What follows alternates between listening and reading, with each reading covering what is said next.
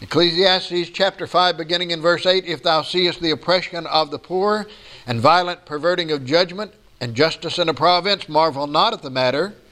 For he that is higher than the highest regardeth, and there be higher than they. Moreover, the profit of the earth is for all, the king himself is served by the field. He that loveth silver shall not be satisfied with silver, nor he that loveth abundance with increase. This is also vanity. When goods increase, they are increased that eat them. And what good is there to the owners thereof, saving the beholding of them with their eyes? The sleep of laboring man is sweet, whether he eat little or much, but the abundance of the rich will not suffer him to sleep. There is a sore evil which I have seen under the sun, namely riches kept for the owners thereof to their hurt but those riches perish by evil travail, and he begetteth the son, and there is nothing in his hand. As he came forth of his mother's womb, naked shall he return to go as he came, and shall take nothing of his labor which he may carry away in his hand. And this also is a sore evil, that in all points as he came, so shall he go. And what profit hath he that hath labored for the wind? All his days also he eateth in darkness, and he hath much sorrow and wrath with his sickness. Behold, that which I have seen, it is good and comely for one to eat and to drink and to enjoy the good of all of his labor that he taketh under the sun all the days of his life, which God giveth him, for it is his portion. Every man also to whom God hath given riches and wealth, and hath given him power to eat thereof, and to take his portion, and to rejoice in his labor, this is the gift of God. For he shall not much remember the days of his life, because God answereth him in the joy of his heart. I want you to notice as we begin this message that Solomon ends verse 7 by saying this, but fear thou God. See, that's the key to everything. Fear thou God. Reverence God. Because he's going to talk about oppression and perverting of judgment, and he's going to move from that into talking about wealth. So, how do you group all of these together?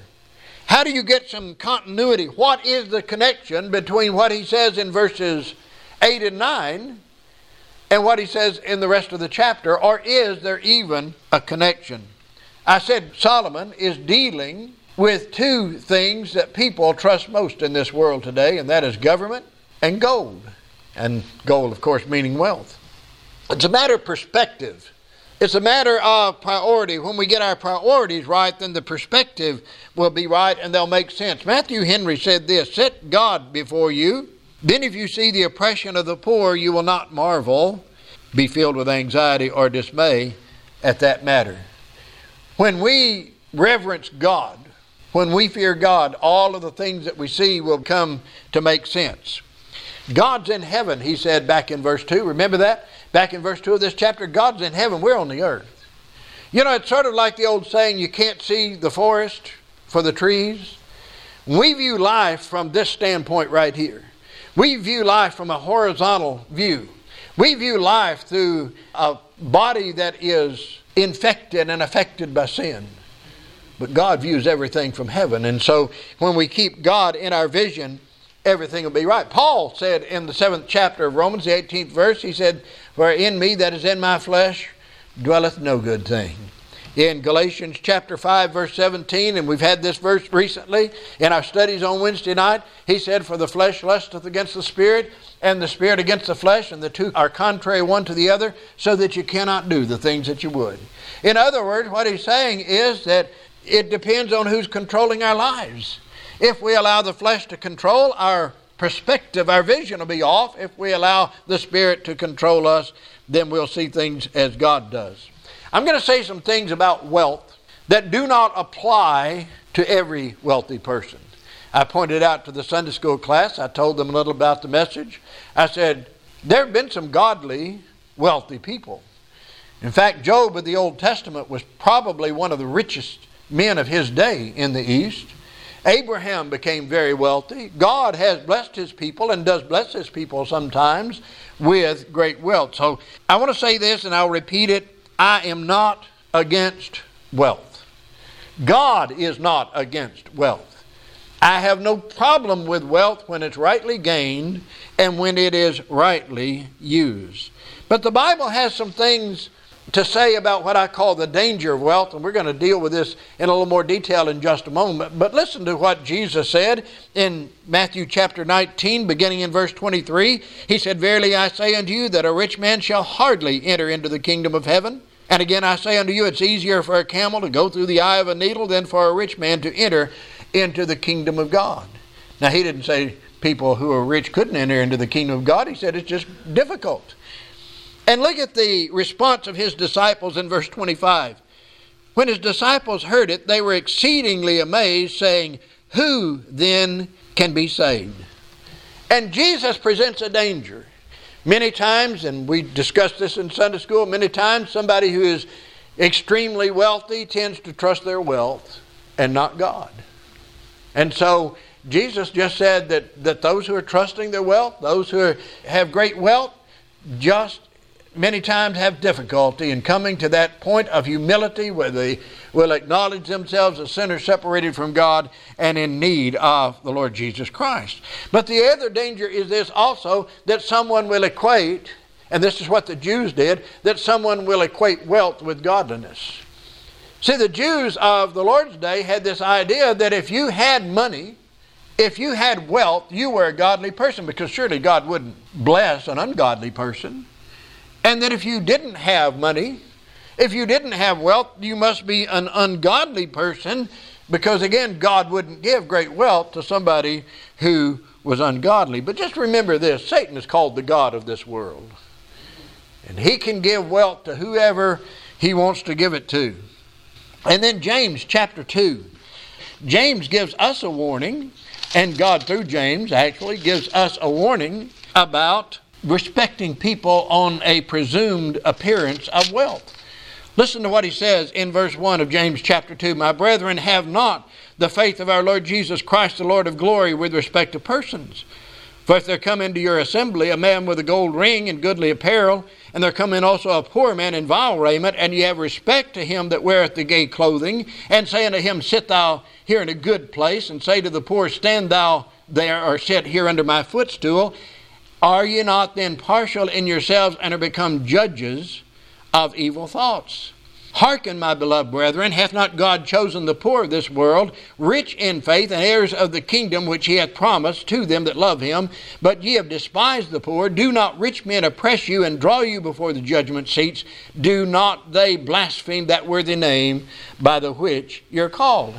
And so James says here's the danger that somebody will come in, they have the appearance of wealth they have the appearance of being somebody important, and we'll say, well, come on. See, in that day, the choice seats were down front. You know, I, we live in a day when the choice seats are in the back, right? You know, in Baptist churches anyway. But in that day, that well, just come down here, sit down front. We want everybody to see you. We want you to be able to see, and we're going to treat you royally. But then here comes someone who doesn't have good clothing. They don't have sufficient clothing or proper clothing and they, they just look sort of poor. And we say, we wait outside, the preacher will talk to you after services, right? James says that makes us judges. Literally, what he's saying is judges with evil thoughts. By just looking at a person and judging that person based on what we see, and he says, You are become partial in yourself. And then he reminds his readers who is it that's taking you before the judgment seat? Who is it that's oppressing you? Who is it that blasphemes the name of the Lord Jesus? And in his day, it was those with great wealth. Now, how does all of this apply to what we just read over here in the book of Ecclesiastes, the fifth verse? Well, Solomon is going to talk in verses 8 and 9 about people in positions of power, and many times they're in positions of power because of their wealth.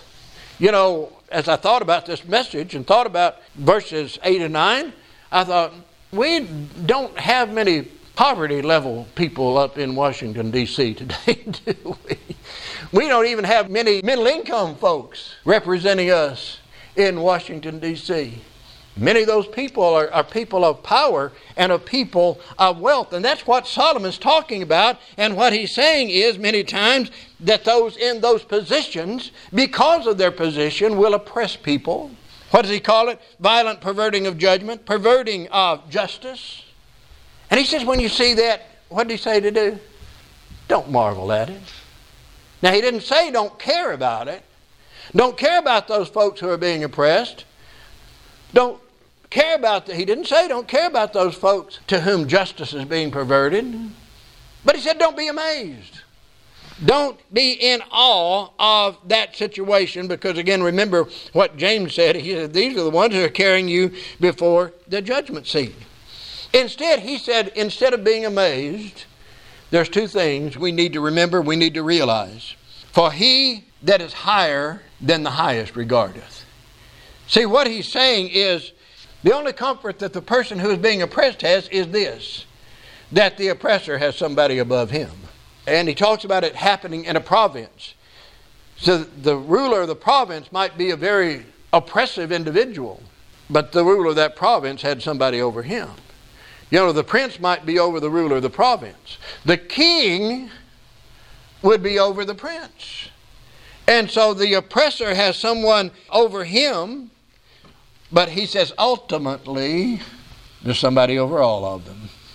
And those who oppress and those who pervert judgment and those who pervert justice have to remember that there is a God in heaven. He sees all of these things that are going on.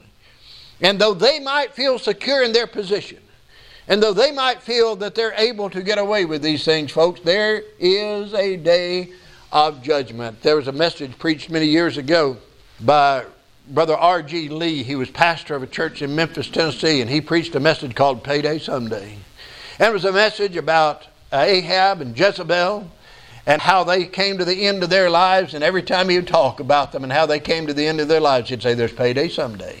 There's payday someday. We may mistreat people in our day, we may pervert judgment, and we may pervert justice, and we may oppress people, but there's a payday someday. And all are going to stand before God, the saved before the judgment seat of Christ, and the unsaved before the great white throne judgment of God. And so he reminds us here in verse 8 that there's always somebody above the oppressor. I guess one of the hardest things in the days that I was working, especially in school security or as a substitute teacher, one of the hardest things to get young people to understand is you're always going to answer to somebody in your life.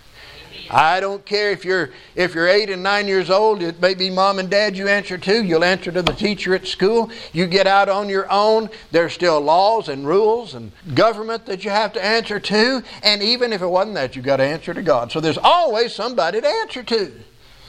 These young people many times, well, I'm not going to listen to anybody. I'm not going to mind. Yeah, you will, one way or the other. And so there's always somebody over us. But then look at what he says in verse 9. And I love this. Verse 9 reveals the vanity of power and position and what I call here plenty, just for the sake of alliteration, or wealth.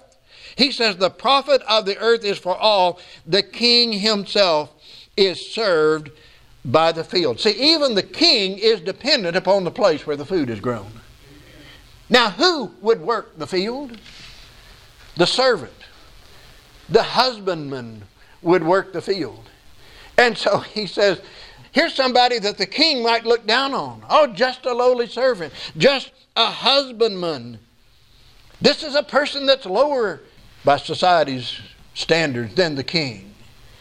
But who is the king being dependent upon? This puts a lot of honor upon the husbandman and the labor of the husbandman. There's a show on television I enjoy watching, and I don't refer to many of them, but there's one called Undercover Boss. And I love to see these CEOs and CFOs and owners of companies go out into the businesses and try to do the job their employees are doing, and most of the time they can't do it. They are dependent upon these people to make their company money to help sustain their position, and they can't do the job. And they soon learn a lesson about these people who are out here working day in and day out and all of the problems that they have that these folks never have, you know, health problems, family issues, and so forth.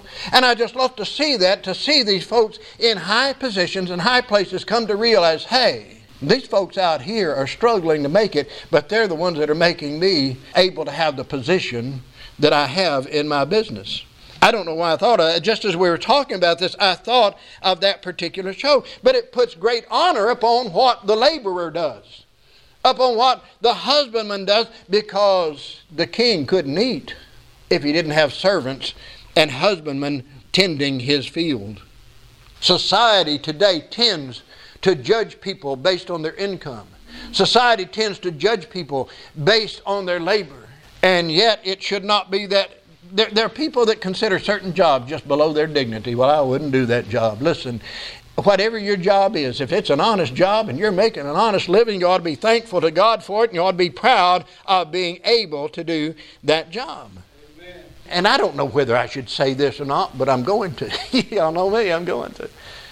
As I thought about this, I thought about the men who come by my house once a week and they take that little green plastic can that's out in front of my house and they take it and dump it into a truck and put it back. I appreciate those guys. Because if they didn't do it, what would we? We'd be piled up with trash. And so no job should be below someone's dignity. No honorable and, and honest job should not be below someone's dignity. But just because somebody has power and just because somebody has position and just because somebody has wealth does not make them better than someone else.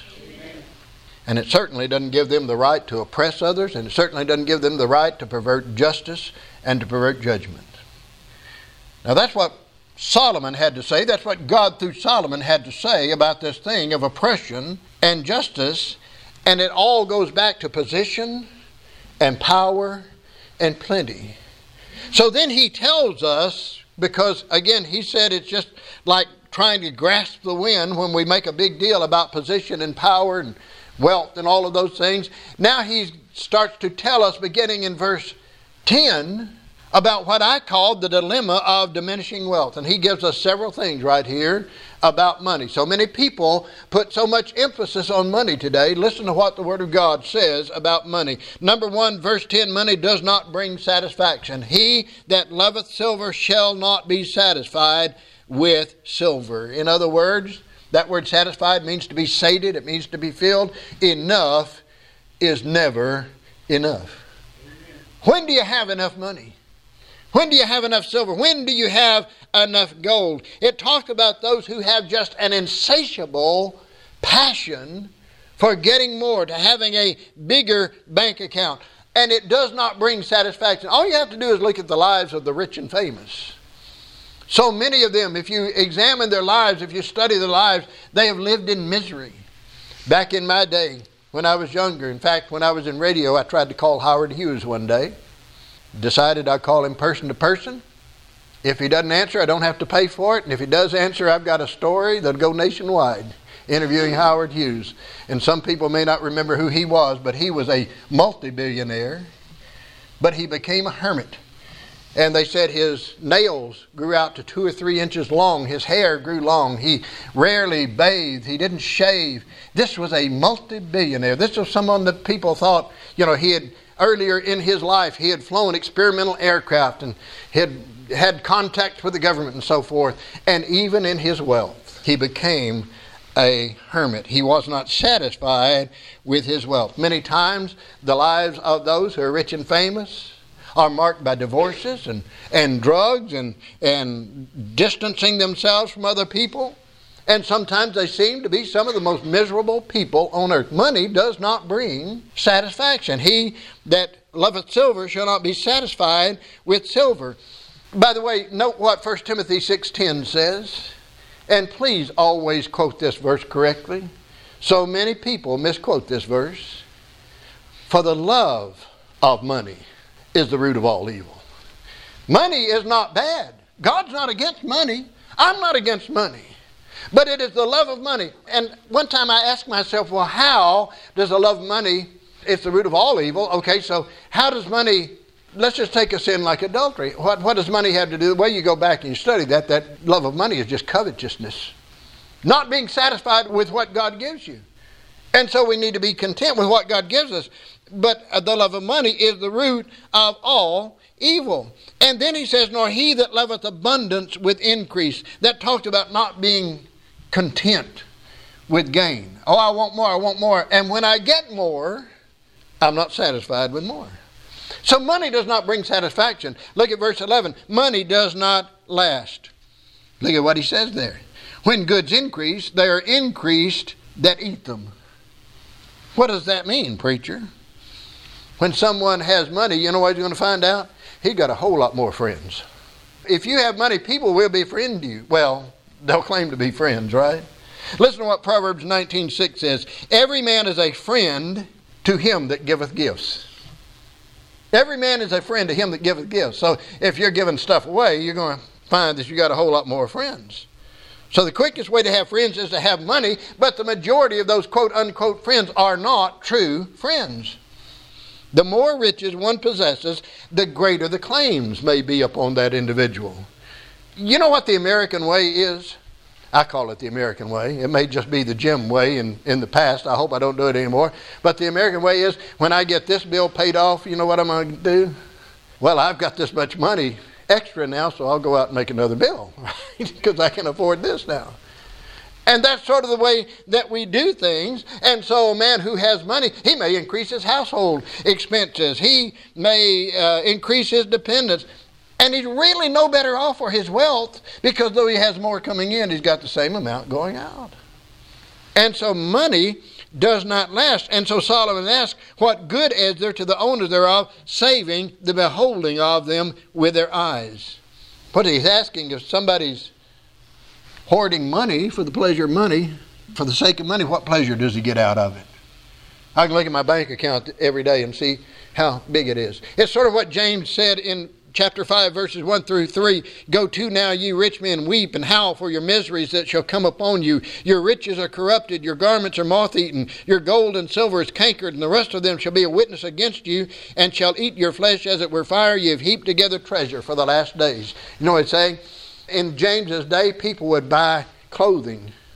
I may be getting on a tender spot here, but people buy clothing that they didn't need, couldn't wear, wouldn't wear, just to have the clothing. See, I'm not going to talk about shoes because I know. but they thought it made them rich or showed them to be rich. They would gather gold and silver and so forth. And we've all seen pictures and heard stories of the miser sitting in the dark, lonely room with just one light counting his money. That's what he's talking about. It doesn't bring pleasure, it doesn't last. And then he says in verse 12, money does not bring peace of mind. Look at verse 12. The sleep of a laboring man is sweet, whether he eat little or much, but the abundance of the rich will not suffer him to sleep. What happens when you have money? Your worries are magnified. And he says, this is God's word now, this is not Jim's opinion. He says in God's word that an increase in wealth would just rob a man of his sleep. More money means more worries. More worries means more anxiety. More anxiety means less sleep. Well, preacher, you don't want us to have money. No, I'm not against money. I'm not against God. You know, if God wants to bless me and make me a millionaire, I'll praise Him in it. You know, uh, if He wants me to be content with what I see, there's some people who can stand anything. This is what James says in the book of James. There's some people that can stand anything, but to have money. There's some folks money would ruin, and there's some folks who can stand anything but not to have money or to not have money. And those folks, that situation would ruin. And so God gives us the things that we need. Again, we're talking about contentment. I heard about a man on a train in India. He had a briefcase full of money. And so he's on this train and it's traveling through the night and he's terribly sleepy, but he will not let himself go to sleep because he's afraid somebody might steal his briefcase full of money. And he gets so tired he starts to nod off and he'll wake himself up and keep an eye on his briefcase full of money. And finally, he got so tired that he just passed out. He just went to sleep. And when he woke up, his briefcase full of money was gone. And you know what he said? He said, Good, now I can get some sleep. Okay? So, so money does not bring peace of mind. Solomon says the laboring man, the, the sleep of a laboring man is sweet. But the abundance of the rich will not suffer him to sleep, talking about all the cares, all the anxieties that may be involved. You know, a lot of times we wish we had money. Well, be careful, God might give you what you wish for, and you might regret it. In fact, money may bring sickness. Look at verse 13. There is a sore evil which I've seen under the, that word sore means sickness. There's a sore evil which I've seen under the sun, namely riches kept for the owners thereof to their hurt. Here's the picture of a miser who just ruins himself, worrying, you know, heart palpitations, ulcers, all kinds of physical ailments. This hurt talked about physical, moral, and spiritual evil that affects this individual because he's so concerned over these things. Somebody said this whatever you own ends up owning you if you're not careful. Whatever you own ends up owning you. Riches preserved by the possessor, hoarded and guarded only to bring their owner added grief when their fortune is reversed. we've seen, remember back during the stock market crash? I know most of us weren't around when that happened. But remember the days of the stock market crash when people lost their fortunes and what did they do? They jumped out of windows, they committed suicide, they took their own lives because they had lost everything that was important to them. And then in verse 14 he says this money can be easily lost. Look at it. But those riches perish by evil travail, and he begetteth a son, and there is nothing in his hand. Proverbs 23 5, Solomon said, Riches certainly make themselves wings they fly away as an eagle toward heaven. That's true, isn't it? It doesn't necessarily have to be our great sums of gold and wealth. Riches just make our money will just make itself wings and sometimes fly away. I think I said last week somebody said money talks, and it does. It says goodbye. And that's the way it works. But he said those riches perish by evil travail, and it's not always due to unsuccessful business investments. The rich man may lose his property, may lose everything he has, like Job did. It may be because of storms, it might be because of fire, it might be because of robbers, it might be because of lawsuits, something he is in no way answerable for, but he may lose his fortune. And then what does he say? And he begetteth a son. And what does he say in the end of that verse? And there is nothing in his hand. In other words, one of the great miseries for a wealthy man who loses it all is when he loses it, he has nothing to leave his heirs. He has nothing to give those who will come along behind him. And then in verses 15 through 17, he who holds on to his money will find out that he will leave life without it. Look at verse 15. As he came forth out of his mother's womb, naked shall he return. This is definitely a reference to Job chapter 1, verse 21. As he came out of his mother's womb, naked shall he return to go as he came, and shall take nothing of his labor which he may carry away in his hand. At the end of life, what are we going to take with us? We're not even going to take the clothes on our backs, folks. When we leave this life, when we die. And so here's a man who has spent his life laboring, laboring for great wealth, and he dies. And he leaves it all behind. That phrase, in his hand, talks about as his own possession. And what is true of a rich man is true of every one of us. We're going to leave this life someday.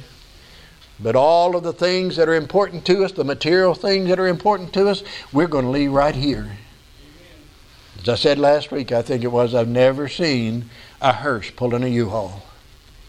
We're going to leave it all behind. Verse 16.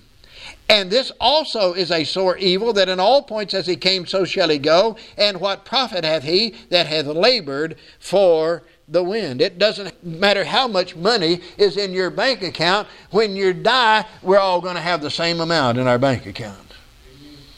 The only bank account that's going to matter, especially for a child of God, is what he has sent on ahead. Solomon says you're going the way you came.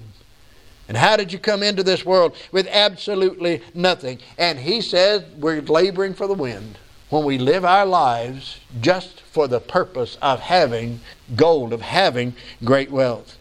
And then in verse 17, he says this He says, His days, all of his days also, he eateth in darkness and he hath much sorrow and wrath with his sickness. In other words, it's what Paul said in 1 Timothy chapter 6, verses 9 and 10. But they that will be rich fall into temptation and a snare and into many foolish and hurtful lusts, which drown men in destruction and perdition, for the love of money is the root of all evil. which while some coveted after, they have erred from the faith and pierced themselves through with many sorrows. There's the dark side of wealth. That's the dark side of what Solomon gives us here. Remember, he's looking at life under the sun, he's looking at life in this flesh, living for the flesh. But I'm thankful verses 18 through 20 are there. The dangers he talks about and the, the disappearance, the dilemma of disappearing wealth but he's going to give us in these last three verses the delight of divine wealth.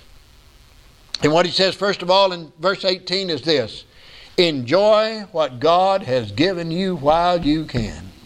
Just enjoy what God's given you. Behold, that which I have seen, it is good and comely for one to eat and to drink and to enjoy the good of all his labor that he taketh under the sun all the days of his life, which God giveth him, for it is his portion. Enjoy what God's given you. Just serve God in it. To eat and drink refers to the common blessings that God bestows. He provides us with food. He provides us with drink. He provides us with clothing. Paul said to Timothy in 1 Timothy 6 8, having food and raiment, there would be content. Be pleased with what God gives us, which God giveth him. These are God's blessings. We think we earn our food. We think we earn our wealth and the things that we have. No, I tell you what, God gives it to us.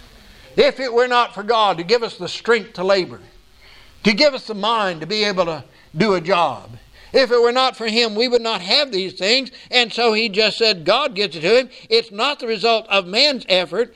Man must labor, but God gives the increase. Amen.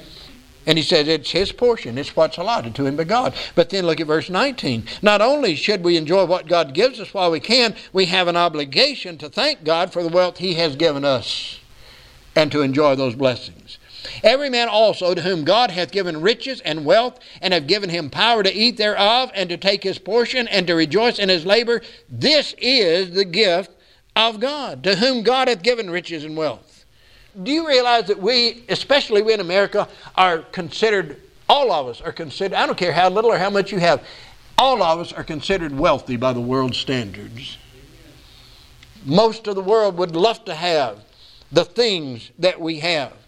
Even if you are penniless, and I don't think anybody here is. But even if you are penniless, you know what? God has given you life.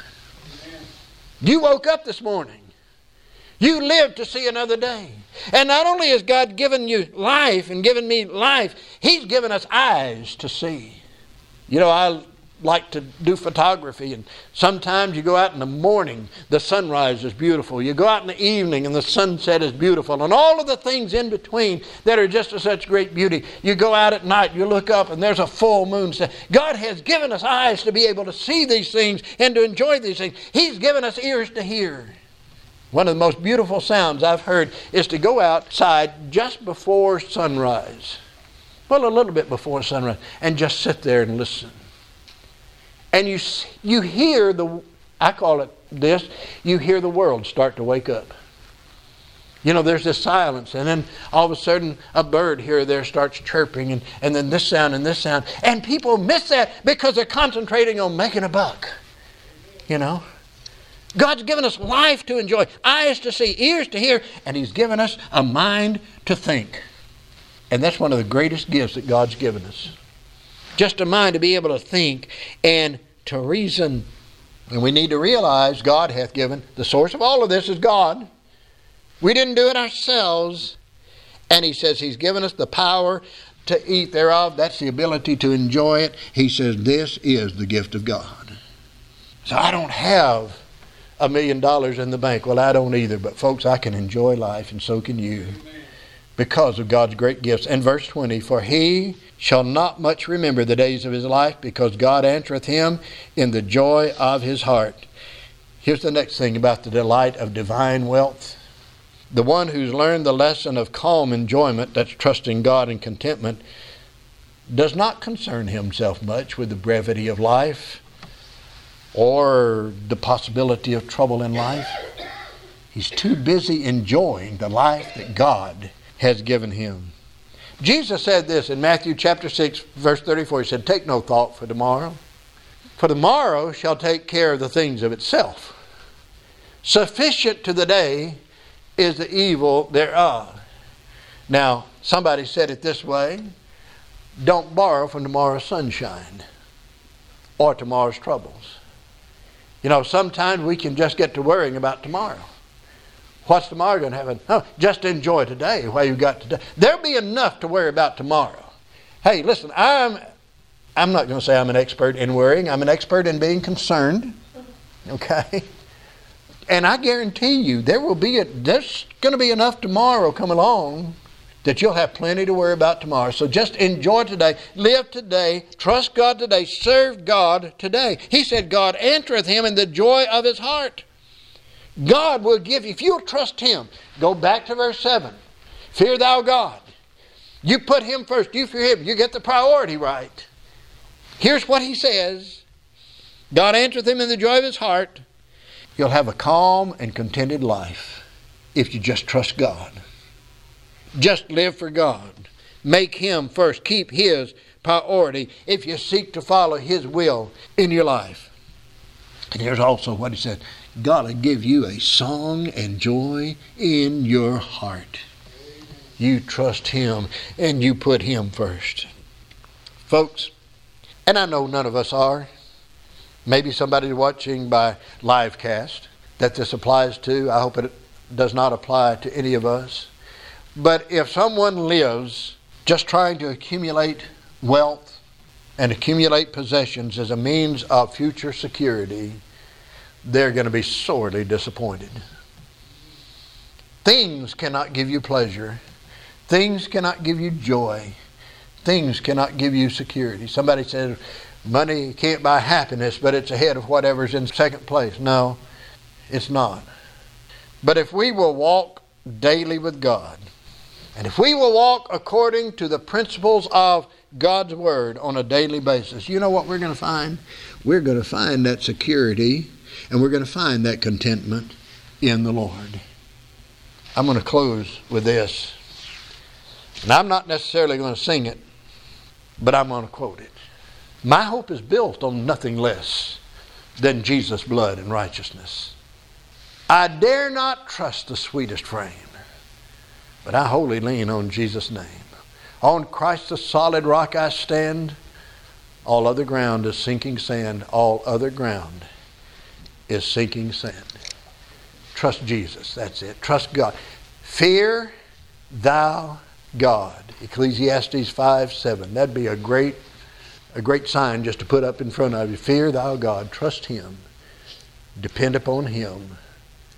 Live for Him. And you'll find the contentment you're looking for in the service of God.